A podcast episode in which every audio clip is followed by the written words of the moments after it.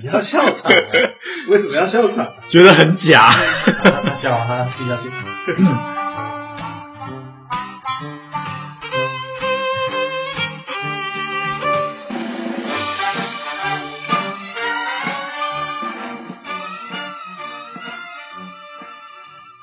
好，大家好，我是特务局，欢迎收听涉世未深。好，我们上一集讲到情绪勒索了，我们在最后面有讲到说关系界限的这个部分，为什么情绪勒索可以一而再再而三的发生？其中一个比较关键的元素是因为界限的问题啊。这一集就会介绍什么是界限，那怎么划清界限，那怎么维持界限，那怎么设立界限这样。你们觉得界限是什么？听到界限会有什么样的理解或解读？我脑袋第一个画面就是一条线分两边，如果你要再明确一点，那条线可以是河，可以是山。我们这里讲的界限的那个界就是世界的界啦，限是极限的限，不是今天严强刚刚的那个。我我国国小时候就认识到这件这件事情，当女生在中间画下那条线的时候，我就知道什么叫界限。你那个界限应该是绳绳子的那个线吧？没有啊，那个是原子笔啊，或是立可白，或者是两张桌子中间的那条缝。没错，他跟我说不能超过那边，不然就打我。我也不知道为什么。领地意识很强，而且你不觉得为什么国小都要安排男生跟女生坐吗？这很奇怪，还是只有我国小这样？我们是随机啦，真的吗？我们是随机。我旁边从来没有坐过男生呢，都是女生呢。我还真没有印象，我旁边坐的是男生。我有印象，我国小可能教室比较大吧，我们是一个人，就是一一条走道，旁边桌子旁边两边都是走道。哦，是说，所以你没有一个人坐这样？那是，但是真的哦，那是五六年级的事情，那是有印象啊。再小一点我没，好像是有接着做过，可是我没什么印象是男生女生。但是我有一个印象，是因为我的书很很不喜欢带回家，所以我都塞抽屉。然后就有一次这样，我记得是小二要搬书桌，要要换教室的时候，我把那个书桌全部拉开，里面有一个干掉的汉堡。哈哈哈哈哈！哦，不知道是谁塞的呢？我是国小搬桌椅的时候搬桌子嘛，就手下去，所以就摸到，哎、欸，下面是鼻屎。超恶，超恶！我小时候那习惯真的不太好。那那你这样就会觉得。会挖鼻屎来吃的同学还优秀了，他不会乱割。哦，这样子啊，好恶心啊！言归正传，言归正传。那如果要你们解释界限呢？我一直到很晚才理解到界限这件事情，就是意识到哦，原来人跟人之间是要有一个界限。简单一点就是你的事，你的事，关我屁事，这、就是最白话的说法。我知道当兵清楚认知到这件事情，因为那个时候我当兵的时候，那个时候有一本书很红，叫《被讨厌的勇气》。哦，对对对对，它里面有个章节就是在讲课题分布。哦，对，阿德勒界限简单讲就是就是地雷，虽然听起来就是踩到就会爆炸，可是为什么有些情绪勒索者或者是跨越这些界限的人，为什么没有被这个雷炸到？原因是因为那个地方并没有设立界限，它没有那个地雷，所以它那个界限本身就是模糊的。所以也就没有地雷可以引爆，那你没有去设立这个界限，就很容易被人家侵犯。我我有点好奇，你们觉察到界限东西的时候，是怎么开始去运用这个东西的？然后就是当跟别人发生一些摩擦或问题的时候，我就会去开始思考，这是我的问题。那如果不是，我就不会去烦恼。那如果是我问题，那我觉得得去找出问题的点在哪里，然后再去解决。这样一来情绪会比较好，二来是你也不会去过多的烦恼，因为有时候问题就不在你身上嘛。既然是别人的问题，那你你一直徒增烦恼而已。大部分的情绪有所都符合这个问题嘛，就是明明不是你的责任，但对方希望你把这责任揽下来，或是别人希望你去符合他的期待，那其实是界限，因为你不需要去符合他的期待，那其实他有他对你有期待，他的问题。我在翻书的时候，我有看到就是他在讲说，任何事情只要当事人有觉得他的意愿是被违逆了，或者是他的感受是不舒服的，也许。这就是他的界限，每个人，诶，画地为王设界限，那他说那是线，那就是线，没有规定，或者是没有说这件事情我看起来不像界限，那就不算。界限本来就是每个人自己画一个圈，这边这条线比较远，这条线比较近。好，那你的经验？我从很小的时候就知道自己界限这件事，大概是在国小一年级，反正小时候嘛不懂事，然后那时候就很喜欢去，我我也不知道为什么那时候会这样，就是我会到处去去亲亲女生，亲脸颊这样，嗯。那时候就是会到处亲女生，然后后来导师就把这件事情跟我妈讲，然后我妈就就大概的意思是别人不喜欢啊，不要做啊，或者是你会被人家讨厌啊。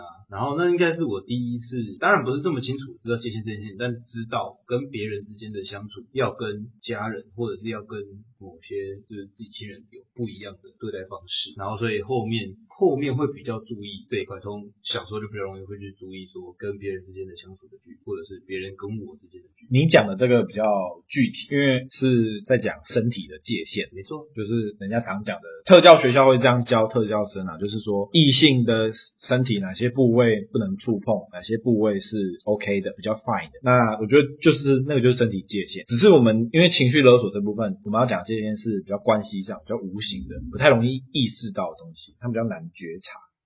你们都怎么去划清，我设立那条界限？就是你要怎么指认？这就是我的界限。当我觉得被勉强，或者是当我觉得不开心的时候，就算了。就像我前面讲的啊，我会去想说，这个到底是你的问题还是我的问题啊？到底合理性在哪里？然后比如说那个考大学的时候，然后填学校填系，父母可能会说你只能选什么学校，然后选什么科系，因为他们认为那些比较有前途。可是呢，这件事情的决定权其实在我身上，我不需要去符合我父母的期待，那我就知道这个课题跟他没有关系，这是我自己的课题，我自己做决定就可以了，我不用受他影响。我我举个例子，是我的学妹发生的事情，就是她在大学的时候跟人家是，因为大学很多宿舍，学校的宿舍都会是两个人或四个人一间嘛，就就是复数以上的人，那所以势必你得共用一些公共空间或者是房间。一开始的时候，可能卫生啊，大家轮流打扫，那可能大家卫生习惯有所不同，那可能会互相要求一下。我学妹就是遇到她的室友，开始的时候还好好的，那后来就会变成说，她有时候会可能真的有事在外面或借口，然后打扫的次数。越来越少，学妹就要帮忙打扫的次数越来越多，到时候就变都只有他在打扫。再来就是有一些要求，或者是他的东西被使用，比如说洗发精、沐浴乳，甚至是放在冰箱的一些食物，那被使用，那跟他讲的时候，对方就会说都是室友没关系，那下次再买给你之类的，或者是下次再补偿。这样子的关系就会从原本你是室友，然后可能。交集没那么多，都变成你被人家欺门踏户。那个学妹应该也很难说出口。你们试着想象一下，如果她说了这件事情她不舒服，会怎么样？她的她的室友会有什么？就是那个用，就是都没有打扫的那个室友，要么就是有良知嘛，然后开始打扫，哎要么就是开始变本加厉，反正你都这样觉得，那我干嘛要给你好脸色？对对对，我觉得问题就出在这里，大部分大部分界限会被侵犯的人，他们都有这样的一个担忧啊，就是怕说讲出来之后，这个关系就破裂，然后或者是对方会会有变本加厉的行为。主要都是怕关系会不好，对对对，就是不想把场面搞这么僵啊，对不对？对，我我刚刚有想到一个例子啊，上次我们在讲情绪勒索的时候，就是严强，你有讲一个例子是说，你的朋友的另一半就是很常讲说，啊不然就分手啊，啊不然分手。我觉得我觉得在那个界限上，就是可以明确的告诉他说，你这样做让我觉得不舒服。那个那个就是在那当下，其实就是划清界限的动作，或者是当他说你那个朋友的女朋友，当他说好，那不然就分手啊。这时候你要见到朋友说，亲亲把他抱过来，然后抱着嘛，在旁边说好啊，把他小，好像也不错哦，让他以为让他有被安抚的情况下，然后又完成他的愿望。我觉得界限这种东西，它是一直在变动，它不是一个固定的规则，它可以是固定的规则，可是那个固定是要靠你自己去维持的，所以我觉得它是一种需要靠你自己有意识的去控制它，去维持它。我觉得界限就相当于是你对你自己的一种保护，它算是一堵墙。那你要怎么样把这一堵墙从当人家已经踏进来的情况下，要怎么把它赶出去，或者是你要把它怎么样把它阻隔起来？当你建立起来之后，你要再怎么样去挪动你的界限，那可能就再培养。讲回来，我我觉得，诶，当你发现有界限这件事情，然后你发现你已经被欺门踏户的时候，界限的作用就在于要保护你自己，不再被别人做任何的情绪勒索或者是压榨、剥削。所以我觉得，当认清界限自己有这件事情之后，你要知道它能保护你之后，我们再来做怎么样建立。如果你当你不觉得它建立起来或者作用的话，那你不会想去建立，那你就更没有后面的东西可。我们的观众也有可能是未成年的青少年或儿童，尤其他很有耐心。这个时候不去打传说对决，在那边听这个，太扯了吧？现在大家吸收新知了，像个海绵儿。我的意思是说，假设啊，因为界限这种东西用在成人跟未成年上面是不一样的两回事。那如果他未成年，他要怎么跟父母设立界限？可是我觉得未成年，就是也许你可能国中、高中可能比较没有，可是国中以下，基本上你的界限就是父母帮你建立的。我觉得他很难做什么，你需要一个好的父母，对，真的很难。不然未成年人其实就是没有什么办法。而且我觉得对未成年人来说，国中、高中同才之间的界限可能会更。多了解跟解，但其实很多界限的模糊就是从童年开始模糊。比如说啊，有没有听过这个名词？有有一个名词叫做亲职化，没有？就亲职化就是亲职就是指父母这个角色。等下那个亲哪个亲亲人的亲，然后职业的职，亲职。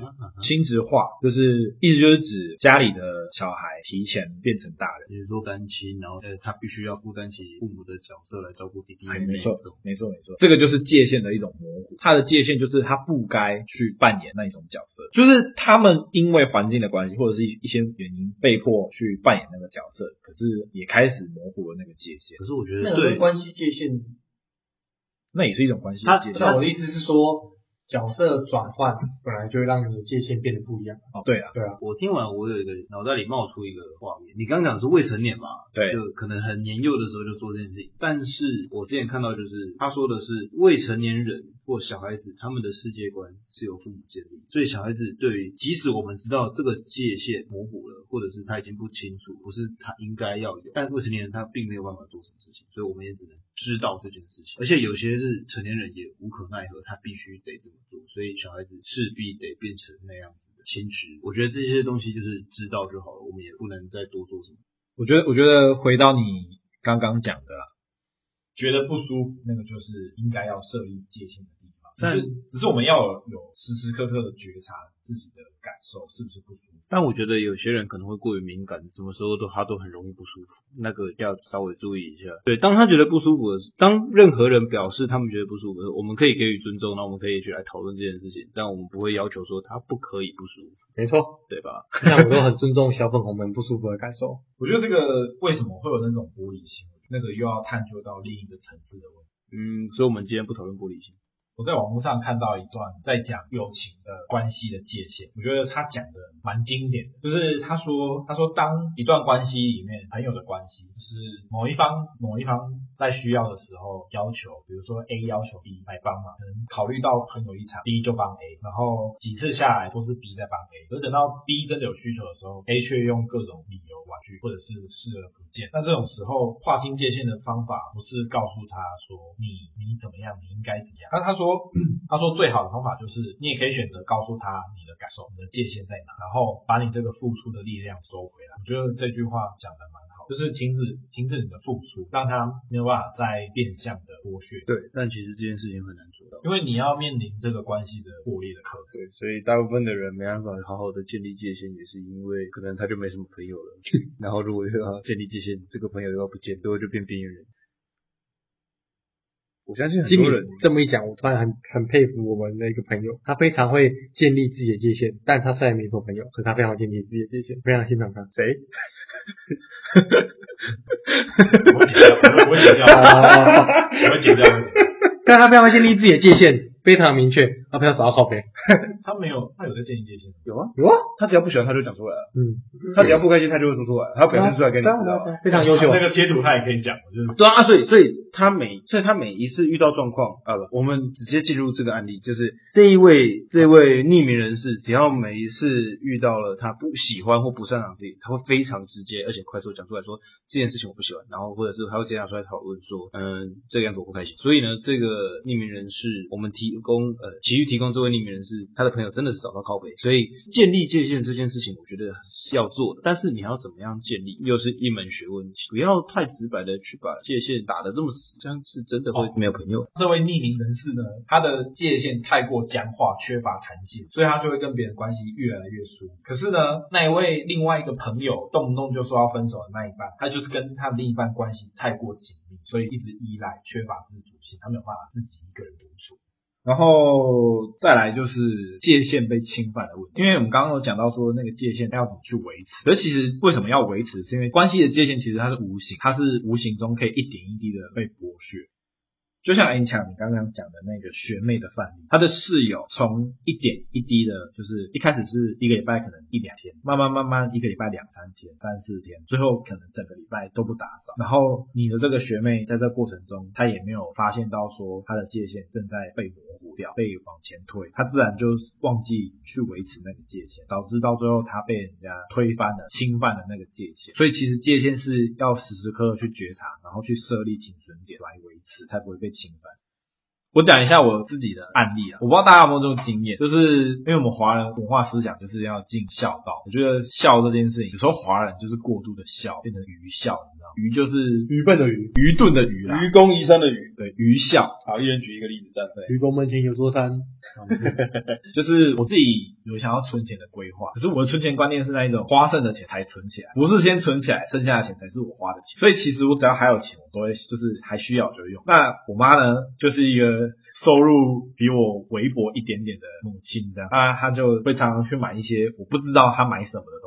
所以他钱就会不够，然后他就会很常跟我拿，他就会说你还我钱。有时候我自己都没有钱了，我还会想想办法生钱给他，这样，反正就是我就会想办法凑钱出来给我妈。可是我后来就发现我妈真的是予取予求，我就说你一直这样跟我要，我没有办法存钱。然后他但他也是会跟我要，然后几次下来我都跟他讲这件事情，然后到时候我们变成在吵架。后来就发现是我自己的问题，就是我界限没有设清楚。我不会用幽默可以化解这件事情。你当你妈下次再跟你要的时候，你就说先停一下，我已经没有钱了。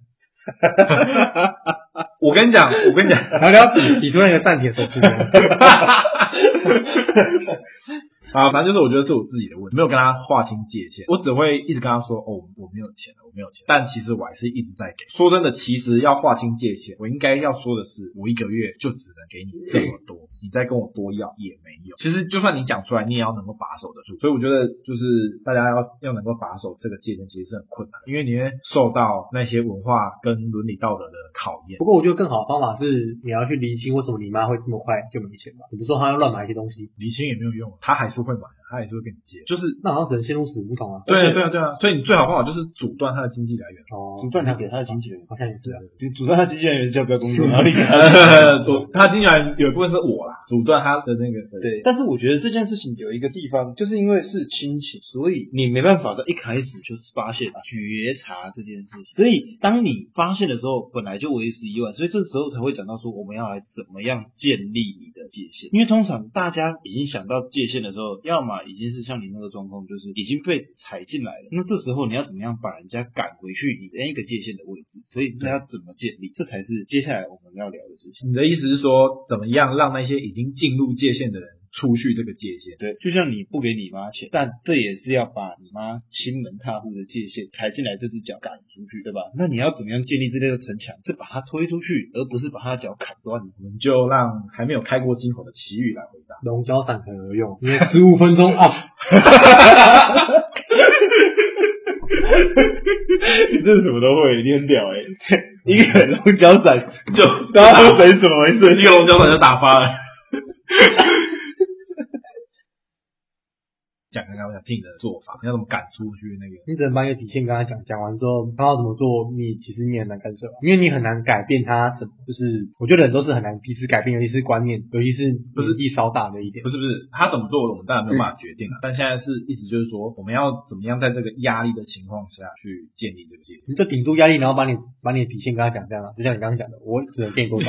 你说顶住压力没有错，但是你要靠什么来支撑你的压力？就是你要告诉自己这是对的，你要告诉自己。你是不应该被这么予取予求，你要坚信你这么做并不是错的。那即便有人在这个过程中受伤了，那也不是你应该负的责任。我觉得很很多人会陷入一个死循环式，他会觉得他这么做伤害了别人，然后让别人不舒服，让别人破坏这段感情。可是你要知道，即便这段感情有点损伤，或即便你这么做让别人受伤，那也不是你的责任。我觉得要清楚知道这件事情，你就比较有那个勇气去这么做。我觉得它有几个步骤，第一个步骤是要用现实的方面来做区啊，从现实去踩出你的界限，然后再来是在你的关系上再慢慢的退出来，然后最后是把你的关系需求建立起来。他这个方法其实不错，有时候你处理不了，就是比如说很多婆媳问题，最好的方法就是啊，不然就搬出去住。对对对，对啊，就是很难，有时候真的很难解决，就是以现实空间你先去处理，那能处理了，能处理好之后呢，再来你再来去调整你们所谓关系上的界限。嗯，总结来说的话就是。是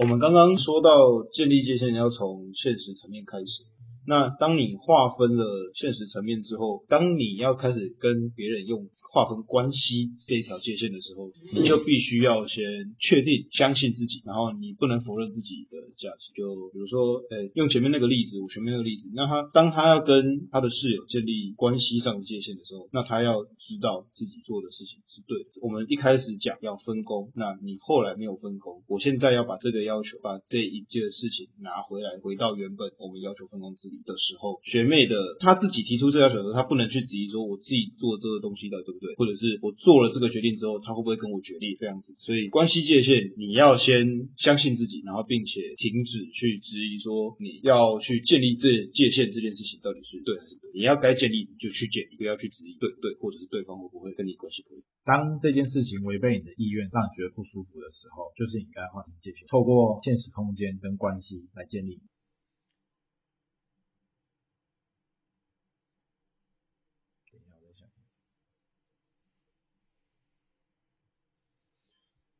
那我们今天就到这边，谢谢各位，各位拜拜。我有冰淇淋，再见，再见。